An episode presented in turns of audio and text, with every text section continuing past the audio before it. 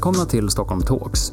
Nu bjuder fastighetsägarna in till samtal om Stockholms framtid. Vi tror det behövs en arena för diskussionen om var den här staden är på väg. Hur rustade är stockholmarna och hur rustade är Stockholm som stad för allting som kommer att hända framöver? Vilka är våra möjligheter och utmaningar? Och inte minst, vad gör stockholmarna glada? Vad gör att våra besökare vill återvända?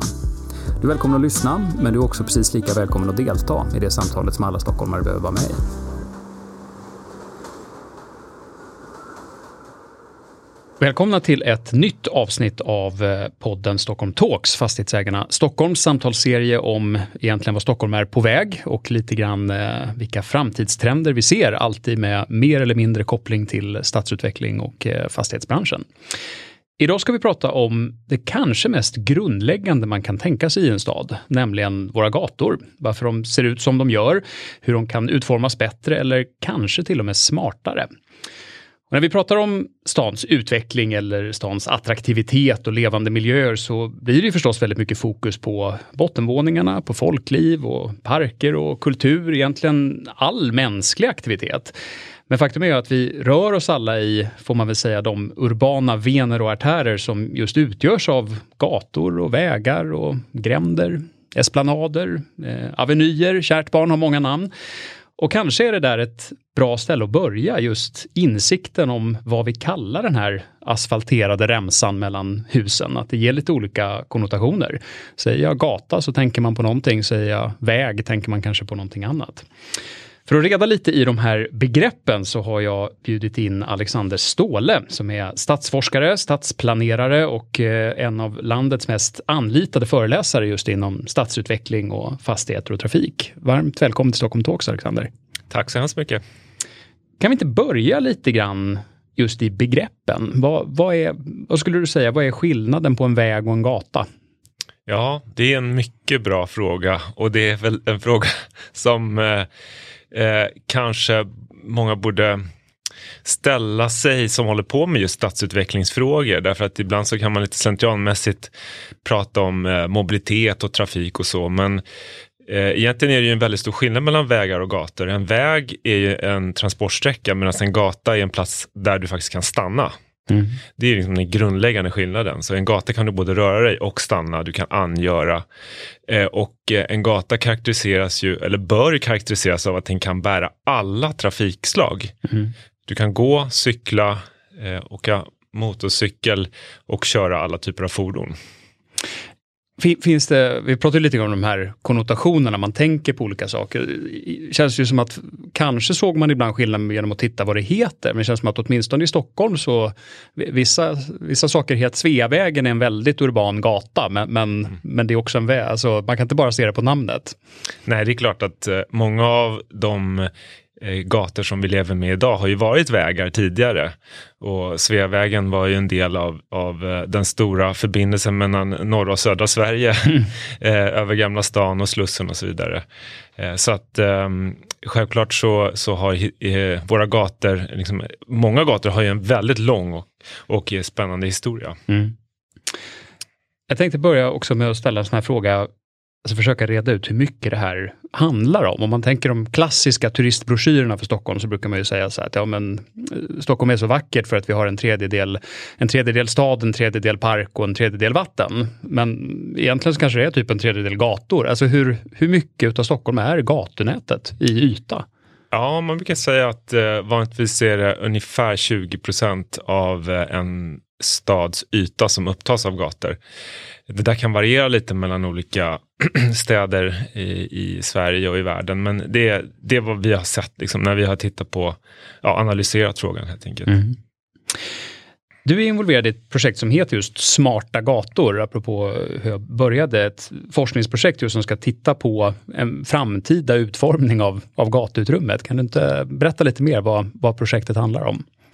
Ja, Smarta gator är ett forskningsprojekt som eh, drivs av KTH i samarbete med eh, Chalmers, White, Spacescape och Sweco och VTI, Väg och transportinstitutet. Och det är finansierat av Vinnova. Och eh, ja, det är ju faktiskt Sveriges största forskningsprojekt om gator.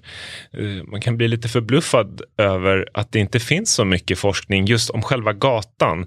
Det finns väldigt mycket forskning om, om gatans olika delar eller om som sagt om infrastrukturfrågor, mobilitet och så. Men just gatans utformning som är ju en oerhört fascinerande och komplex fråga. För det är i gatan som Eh, allting samlas i en stad. Alltså alla tekniska system, våra rör, ledningar, transporter, eh, som sagt alla fastigheter ansluter ju till gatan och eh, fastighet, fastigheternas utveckling är beroende av gatans utformning och funktionalitet.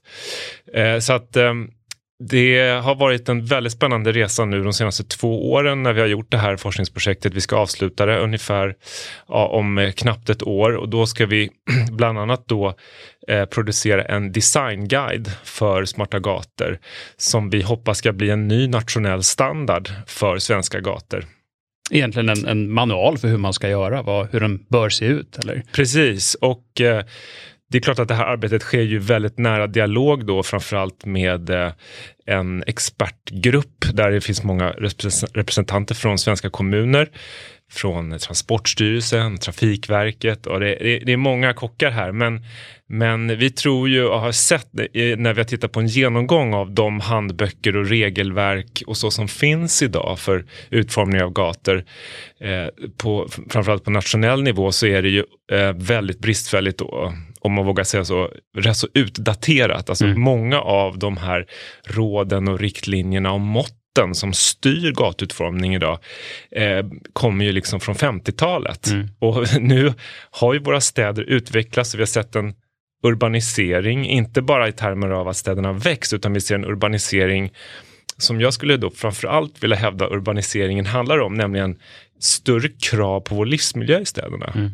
Alltså om vi, ska, om vi ska leva och bo här och trivas och utnyttja det som staden är bäst på, nämligen möten, utbyten, interaktion mellan människor, då måste ju rummet mellan husen, gatumuljön vara så utformat att det sker på ett optimalt sätt. Och då kan vi, för att förenkla det hela, inte lämna all plats åt bilen, mm. utan vi måste ge mer plats åt eh, människor och, och sånt som är som aktiviteter och händelser i, i gatumiljöerna. Då.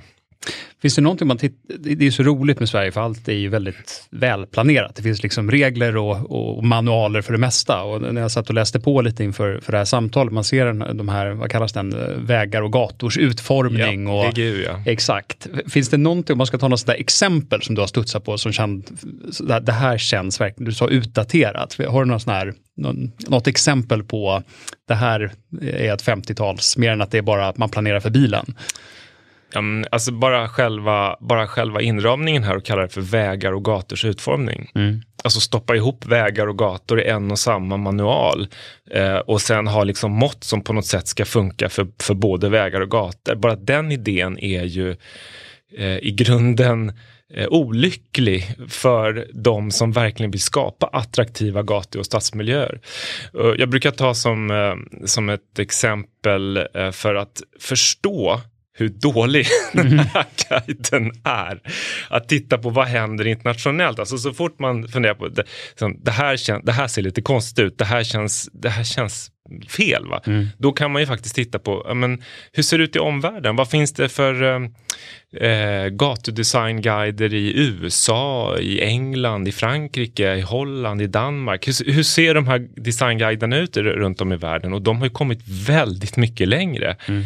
Även i det motorburna USA? Alltså. Ja, absolut. Och där eh, har ju amerikanska städer, alltså trafikplanerare i amerikanska städer har ju gått ihop i ett nätverk som de kallar för NACTO, där de har tagit fram en egen egen guide där städerna, alltså kommunerna i, i amerikanska städer säger så här, vi behöver en ny nationell standard och den verkar inte komma ifrån den nationella statliga eller federala nivån mm. då i USA. Utan vi behöver ta fram den själva för vi vill skapa en attraktivare, mer levande, mer hållbar så, uh, utveckling av våra gator. Så där har vi en, de har ju en, en street design guide eh, som de har tagit fram där som är en fantastisk förebild. Och om man inte orkar vänta på den guide som vi kommer att ta fram så rekommenderar jag verkligen att gå in på nakto.org och, och, och, titta på den eh, gatuguiden som de har där, för den är, den är helt fantastisk. Och de har ju också ett, eh, ett, ett, ett planerarnätverk där liksom chefer för de stora trafikkontoren i New York, eh, San Francisco, Los Angeles och så vidare möts en gång per år eh, i stora konferenser och diskuterar vad har vi för målsättningar, vad har vi för utmaningar. Och jag, har, jag har själv varit på några av de här konferenserna och det är bland det roligaste jag gjort i hela mm. mitt liv. Alltså. Det låter lite grann som som att det egentligen handlar om att, för du sa att man slår ihop vägar och gator, men att, att det egentligen handlar om att en, en väg är en transportled men en gata är också en plats och det har vi inte riktigt haft som utgångspunkt i planeringen. Exakt, det handlar det hamnar ju väldigt snabbt, man pratar om gator, om man ska, eh, om man har någon fråga om gator till en kommun så hamnar man ju direkt på trafikkontoret. Mm. Alltså redan där så har vi ju på något sätt eh, smalnat in frågan i att ja, hur, hur, hur ska vi nu uh, göra med den här gatan? Ja, det beror på hur trafiken är. Mm. Men, men uh, ja, som sagt, gator är ju så mycket mer och uh, jag vill ändå hävda med utgångspunkt i de undersökningar vi har gjort och den dialog vi har haft med svenska kommuner Eh, att eh, det är verkligen en stor, eh, en, en tyst revolution som, som, är på gång. som är verkligen på gång. Och det finns väldigt många nytänkande trafikplanerare där ute som tar till sig av de här eh, nya, ska säga, målbilderna och visionerna som, som, som målas upp om den hållbara staden, den levande staden.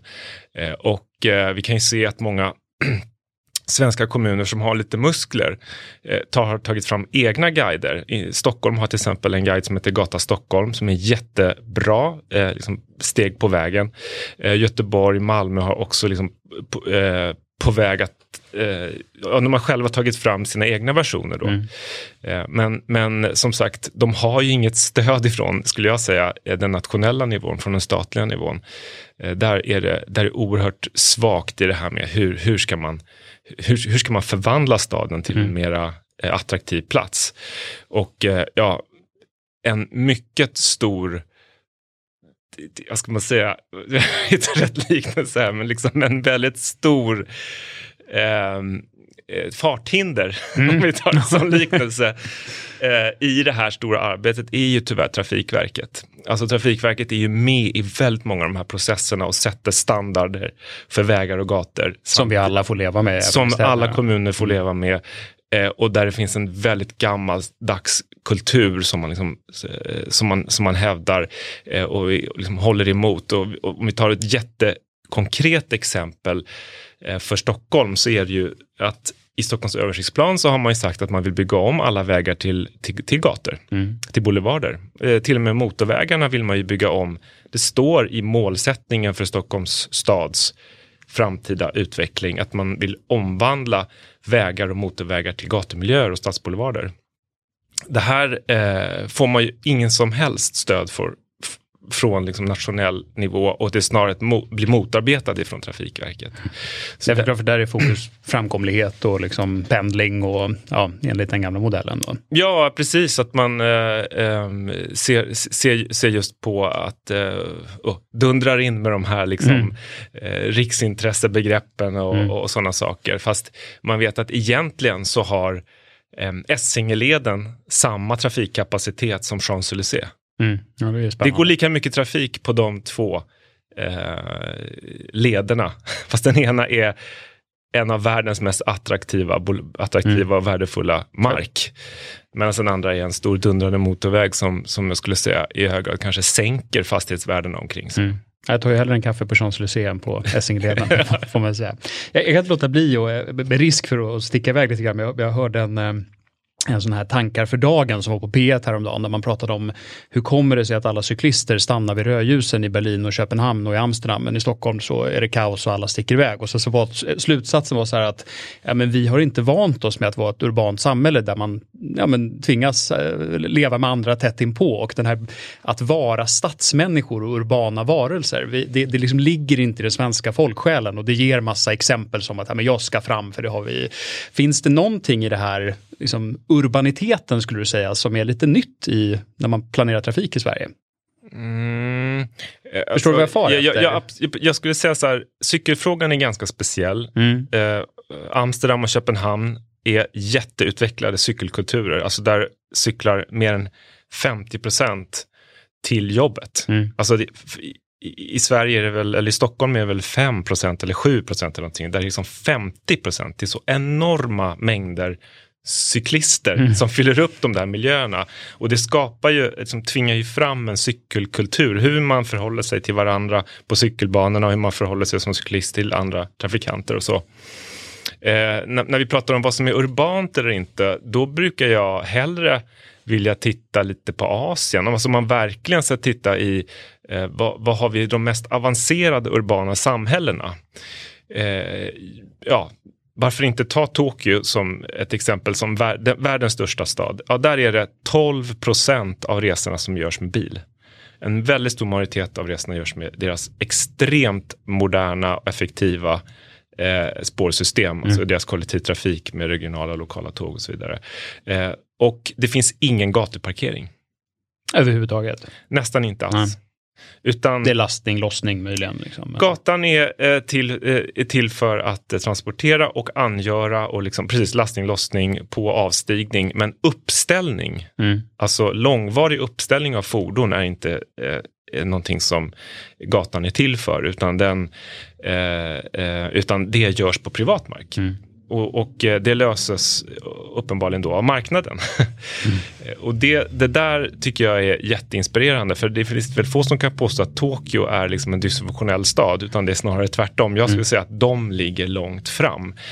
Eh, och tittar vi på, tittar vi på de nya de häftigaste stadsbyggnadsprojekt som vi har i, i Sverige nu Eh, och i Stockholm i norra Djurgårdsstaden och Slakthusområdet så, så försöker man ju faktiskt göra Tokyo style lite grann. Alltså där finns knappt någon gatuparkering därför att då har man tänkt från början och då har man sett till att, att um, Eh, ja, att, man kan, att, man, att eh, biluppställning kan ske i, i garage eh, och så vidare. Och sen har, har man en helt, ett stort paket av liksom mobilitetsåtgärder så att folk, så att det blir lätt att gå och cykla och ta kollektivtrafik och så. Eh, jag tänker också på det här med, om vi tänker på gator, man får den här bilden av gatan, den, den klassiska gatan, säg i Stockholms innerstad, så är den ju idag en, en till mångt och mycket liksom en, en parkeringsplats, mm, vilket ju den faktiskt inte var utformad för. Mm. Utan de var ju utformade för att två hästkärror skulle mötas. Alltså det, det, det är inte utan att man kan tänka så här om man, om, om man googlar Sveriges äldsta gata så brukar man få fram Köpmangatan, att det, det är liksom det äldsta gatunamnet och, och så blir i den struktur som fortfarande finns kvar. Och det, då snackar vi medeltiden. Mm. Men när jag lyssnar på dig så låter det nästan som att Köpmangatan är en mer modern gata än vad många av våra sentida är då egentligen. Ja men just det här att de här väldigt gamla medeltida och 16, 17, 1800-talsgatorna, de var inte utformade för uppställning av fordon. Mm oavsett vilka fordon man hade. Mm. Utan de var till för att man ska transportera sig och röra sig och vistas och liksom lasta och lossa och sen, och sen ja, ställa in kärran på gården. Mm.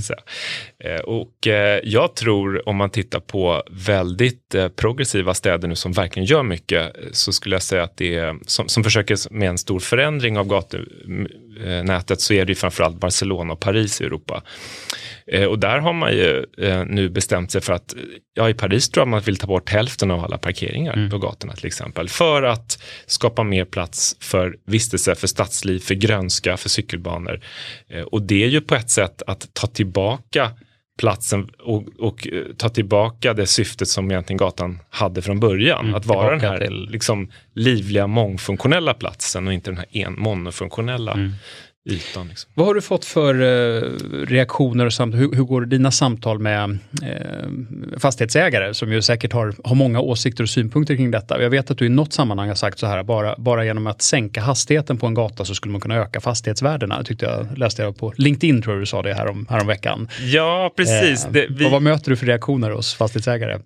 Ja, men alltså um vi gör ju nu, ett, bara för att ge lite bakgrund till den där siffran då, vi räknade ut att om man skulle sänka hastigheten från 50 till 30, eller alltså alla 50 gator till 30 gator i Sverige så skulle man så skulle man öka bostadsvärdena med 300 miljarder.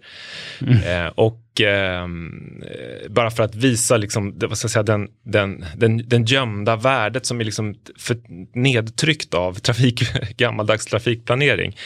Eh, och ehm, jag tror att Ehm, alltså, när man pratar med fastighetsägare, eh, bostadsutvecklare, eh, så, så, så, så, tycker jag att eh, det finns en väldigt positiv inställning och ett, ett, ett växande engagemang, eh, som, du, som du själv nämner här, alltså för eh, marken och platserna och rummen utanför fastigheterna, i anslutning fast, eh, till fastigheterna. Vi kan se hur liksom kontorsutvecklare vill jobba med bottenvåningar, vi jobbar med gatan, att spilla ut livet på gatan och även nu med pandemin, att kunna sitta och jobba ute, att vara på kontoret men ändå sitta och jobba ute på gatan, alltså sådana saker. Ehm, eh, jag tror ju att, att eh, se gatumiljön som är vid ens fastighet som en del av sin platsattraktivitet, som, som sin attraktion. Mm. Eh, det, det, det tror jag är, liksom, det, det är nästa stora sak att, att ta tag i. Mm. Jag tänker så här, om, om för det, det, vi pratar om nu är ju, det är klart på ett sätt blir det väldigt mycket perspektiv när man tänker sig de här gatumiljöerna i kanske innerstan, där du sa man skulle mötas med hästkärrorna, det är det de är designade för. Men det är ju också väldigt täta miljöer där det är lätt att föreställa sig att, att eh, bottenvåningslivet rinner ut på trottoaren och, och sådär. Hur ska man göra i, i de stadsmiljöer som är från början var väldigt planerade för bilen, både för att kunna ta sig dit, det ligger långt borta, det är, det är inte en trottoar vid sidan, det är en stor grönrems, det måste ju vara en helt annan utmaning där. Mm. Alltså om vi talar om olika typer av förorter så finns det ju, det är viktigt att um, eh, man, man gör skillnad på olika sorter. Va? Vi har ju eh, 30-40-talsförorterna, mm. de är ju till stor del byggda med gator, med trottoarer. Men det är när vi går in i 60-70-tal, alltså miljonprogrammet, då börjar ju liksom gatan som, som stadsmiljö att försvinna och det, då har man ju mer den här skaftprincipen, alltså den här principen att man har om, om, omfartsleder och sen har man någon slags gång och cykelnät emellan. Ja, och här så ska man inte mötas om man kommer i bil eller cykel eller gående ofta. Det är så var väl designen? Ja, det är planerat så att man ska ta leden in till parkeringshus och ställa, ställa den där och sen så eh, gå då. Um, men vi har ju gjort en hel del studier, och nu säger jag vi på Spacescape eftersom mm. jag driver här konsultfirman Spacescape, där vi har jobbat ganska mycket med förtätningsstudier, stadsutvecklingsstudier av just eh, miljonprogramsområden och där man kan se att man till exempel kan bygga om de här omfartslederna kring eh, kring miljonprogrammen till just gatumiljöer. Det kan alltså frigöra en massa mark för mm. förtätning. Man kan Eh, eh, få möjligheter att bygga ännu fler bostäder och samtidigt lyfta den här eh, stadsleden, eh, liksom, eh, transportleden för bilar till en, till en levande gatumiljö som i sin tur kan eh, få en bättre funktion att faktiskt koppla ihop stadsdelar. Eh, vi har ju, eh, ja, för att ta ett jättekonkret eh, Stockholms exempel, vi har ju Tensta, Rinkeby, eh, Stora Ursvik, eh, Spånga. Alltså alla de stadsdelarna är ju väldigt skarpt avskurna av eh, motorleder och här finns det ju enorma förtätningsmöjligheter där man samtidigt kan skapa gatumiljöer som kan koppla ihop stadsdelar och där eh, ja, som, i, som jag tycker i, i, i fallet då Rinkeby, Stora Ursvik, alltså man, skulle, kan, man planerar ju nu att bygga, den är ju redan planerad, alltså man bygger en gata som går igenom Rinkeby eh, och eh, över eh, motorleden och sen fortsätter rakt in i Stora Ursvik, mm. det vill säga att fysiskt bygga ihop och göra avstånden mindre för att man kan, man kan gå och cykla och promenera. Ja, vi, detta betyder att du får en gemensam marknad. Mm. Eh, alltså en gemensamt kundunderlag för alla handlare eller restaurangägare som eh, är aktiva längs den här, eh, vad ska man kalla för, Rinkeby-Ursviksgatan. De kommer ju ha, de, de, de kommer alltså jobba eh, längs samma gata men i olika stadsdelar. Mm.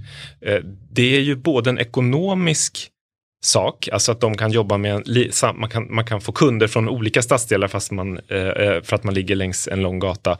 Men också socialt, alltså att eh, det gör att människor kan röra sig från, från olika stadsdelar kan röra sig i samma offentliga rum. Alltså en grundläggande integrationstanke. Även om man bor i olika stadsdelar så kan man röra sig i samma offentliga rum. Och så är ju eh, de stora städerna ute i världen planerade, alltså London, Paris och så, de har ju gator som går genom många stadsdelar och, och alltså the high street och, och så vidare. Mm. Där eh, du, har en, du har en lokal ekonomi kring de här gatorna och samtidigt så får, får de en integrerande funktion. Om man säger så här, jag kan inte låta bli, måste så småningom börja runda av, men det, det, finns ju, det finns ju få frågor som samtidigt blir så polariserande ibland i den lokala debatten. Man märker ju det med, med så här, äh, nu ska vi sänka hastigheter eller ta bort parkeringar, att det, det är inte helt lätt för politikerna heller att hantera det. Och, och eh, de som föreslår eh, sådana riktningar brukar bli starkt kritiserade och så där. Vad, vad, tror du är, vad är bilens framtid i stan? Ska vi, gäller det mer att byta perspektiv och inse att så här, bilen och stan hör inte ihop, eller hur, vad, vad ska bilen vara? Eh, vi är ändå ett glesbefolkat befolkat land, långa avstånd. Alltså vad, hur ska man se på det? Ja, men självklart har bilen plats i staden och självklart ska eh, alla kunna eh, röra sig på alla gator. Alltså vi har ju som en grundregel i vår designguide för smarta gator att alla trafikslag ska kunna köra på alla gator, det vill säga bilar ska också kunna köra där. Men eh, för att olika typer av trafikanter ska kunna röra sig i samma rum och skapa den här levande stadsmiljön så behöver man då, som vi har sett som en nyckelfråga, sänka hastigheterna. Mm. Och jag tror inte att det är en så svår fråga att sänka hastigheterna. För tittar man på vilket, vad som är den reella hastigheten som, som bilister håller i stadsmiljö så är det i väldigt många fall inte knappt över 20 km i timmen. Eh, så att eh, jag skulle säga att hastighetssänkning i kombination med eh, ja, breddning av trottoaren, mer grönska och sådana saker. Det, det tror jag inte är en så svår fråga. Eh, det har vi ju sett också när vi har infört de här sommargågatorna i Stockholm, mm. att de är ju till 90 procent väldigt uppskattade. Det är klart att det finns grannar som blir störda av, av uh, uteliv och nattliv och sånt där, men i stort sett, stor, stort sett så är de ju en väldigt lyckad uh, sak uh, för Stockholm. Parkeringar, den, den nöten är svårare. Mm. För det är ändå fem gånger två meter i uh, yta mitt i, mitt i stan som borde kunna användas bättre menar du? Ja, alltså parkering upptar en extremt stor yta och det är alltså långtidsförvaring av bilar som, som man, om man skulle lösa det Tokyo style, mm. så skulle man kunna frigöra enorma mängder mark för eh, klimatanpassning, eh, dagvattenhantering, grönska, eh, liksom, sittplatser, massa saker i staden skulle bli möjliga om man tog bort parkeringar, vilket ju man i Paris har insett och har börjat jobba med det. Men om man ska göra det, då måste man ju komma med en massivt program för att visa fördelarna av detta. Mm. Man måste visa hur man kan lösa parkeringen på annat sätt.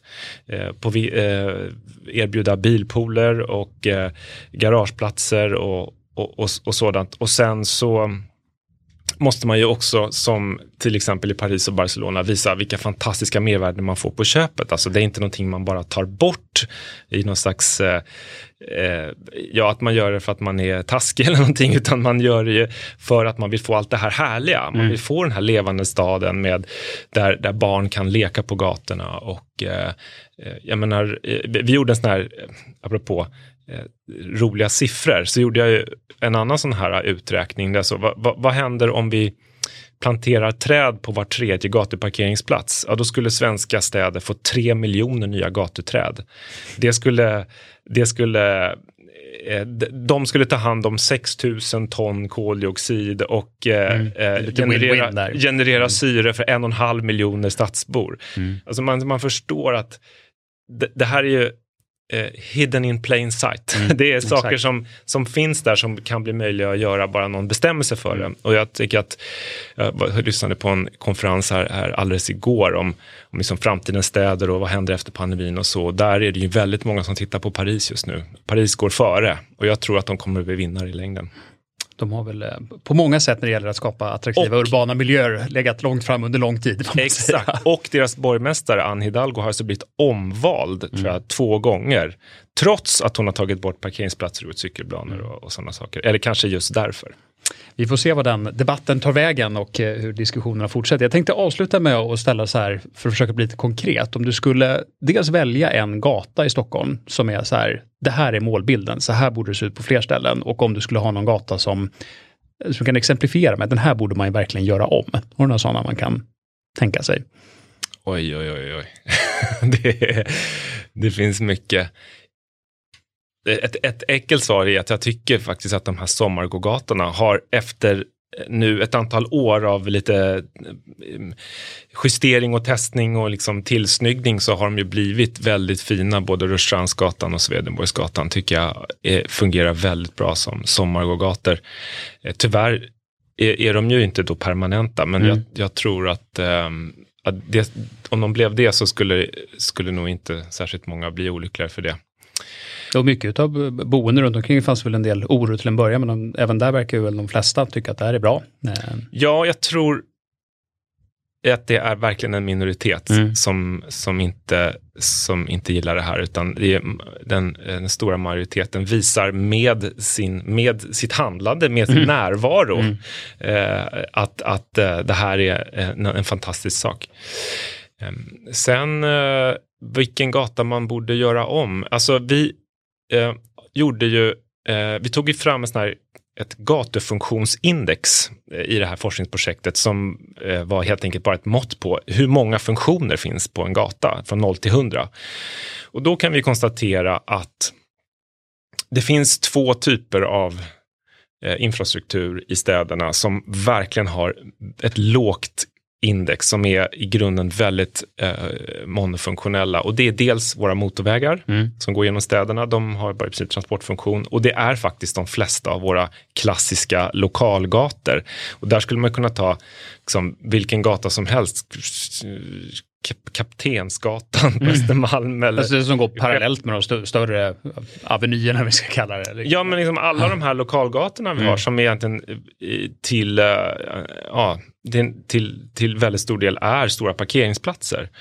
Uh, så, så, och ta tag i, ta tag i, i de lokalgatorna och göra dem mera som till exempel som man gjort i Barcelona, sänka hastigheten och göra plats för grönska och, och vistelse.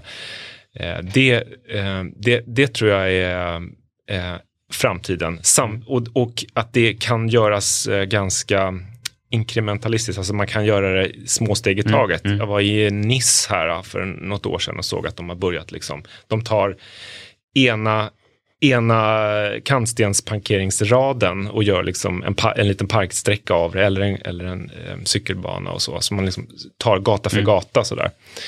Eh, så det, det, det kan man säga, tusen små projekt som borde inledas. Men sen har vi de stora motorvägarna och där är det, det, det, det är stora saker. Men eh, eh jag är väldigt eh, optimistisk för jag tycker att mig se att det sitter och ritas på det här. Det sitter och tänks på de här frågorna, inte minst på kommunerna. Så där, där förhoppningsvis kommer det saker och eh, vi hoppas ju vara med våran guide för smarta gator, att vara ytterligare liksom ett knuff i det här, att mm. visa att det är möjligt och att det är hållbart.